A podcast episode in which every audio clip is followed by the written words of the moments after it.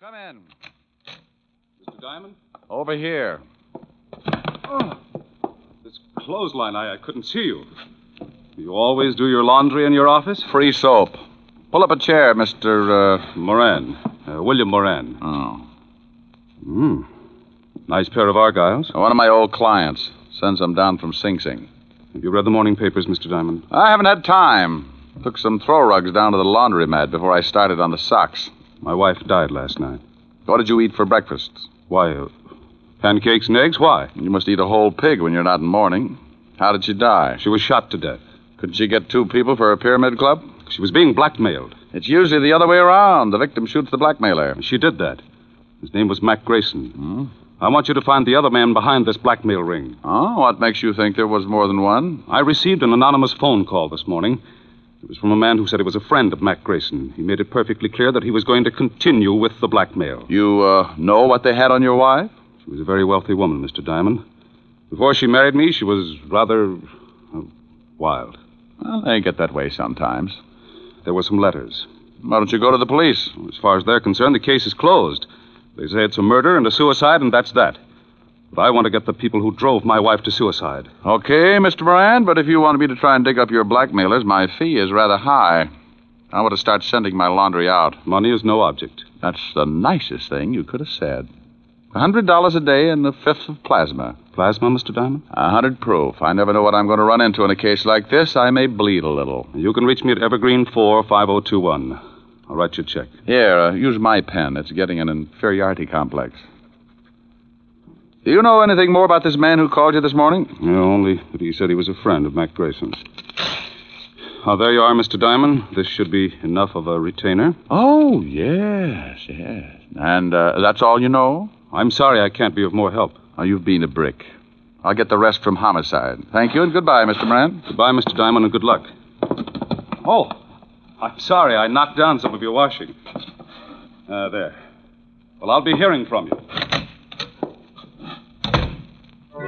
Well, that's the way it goes. One minute you're washing socks, and the next you got enough money to stake out a claim on every night spot from Mott Street to Harlem. Unless a particular blackmail ring likes to kill private detectives. I had a hunch the assignment might run into overtime, so I put in a call to a lovely redhead named Helen Asher. Francis, the butler, answered, and I told him to pass the word along that I might be late for my date. I hung up before Helen could get on the pipe and start screaming at me like a wounded eagle. I locked the office, went down to 5th Precinct, and an old friend, Lieutenant Levinson. He was in charge of the homicide detail and could tell me about the late Mrs. Moran and her victim. When I walked in, Sergeant Otis was polishing his billy. Hello, Otis. The lieutenant in? Well, Richard Diamond, the All American Gumshoe. Oh, you're just jealous because that club you've got is a better shape than your head. Lieutenant, Oh, Diamond's out here. Okay, send them in. Tell me, Shamus, how does one get to be a great big private detective? Saving box tops? Well, you have to observe things, Otis, my boy. For instance, one look at your shirt, and I can tell you've been eating well for a week. Why don't you either get it cleaned or stick it in a pressure cooker? Hello, Walt. Now, wait a minute, Rick. If you've got a body somewhere, take it to another precinct. Well, I'm a little short right now, but maybe I can dig one up.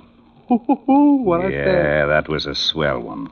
Is this just a social visit or am I a dreamer? It's about the Moran suicide. You handle it? Uh huh. One of the neighbors called us. They're both deader than Otis on a double date. What about the Grayson guy she knocked off? Cheap thug, couple of convictions. He.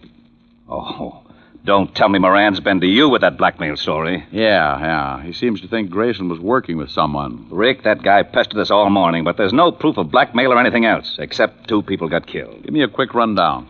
I don't know why you're interested. I think Moran drummed up the blackmail theory just to cover that his wife was running around with another man. Well, I'm interested because Moran gave me a fat 200 bucks in advance to get me in the spirit of the thing. Well, if you want to be bored, here are the photographs of the deal. Here's Mac Grayson. Hmm. Bullet entered his chest just below the tenth rib. Gun was a 32, same one that the Moran dame used on herself.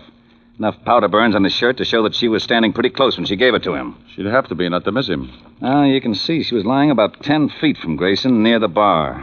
Probably needed a stiff shot before she knocked herself off. That's the highball glass on the floor near her head. And that's the 32 she used, about six inches from her right hand, and only her prints on it. Powder burns on the girl? Sure, all over her temple. We did the paraffin test on her hand, too. She fired the gun all right. Did uh, Grayson have any friends?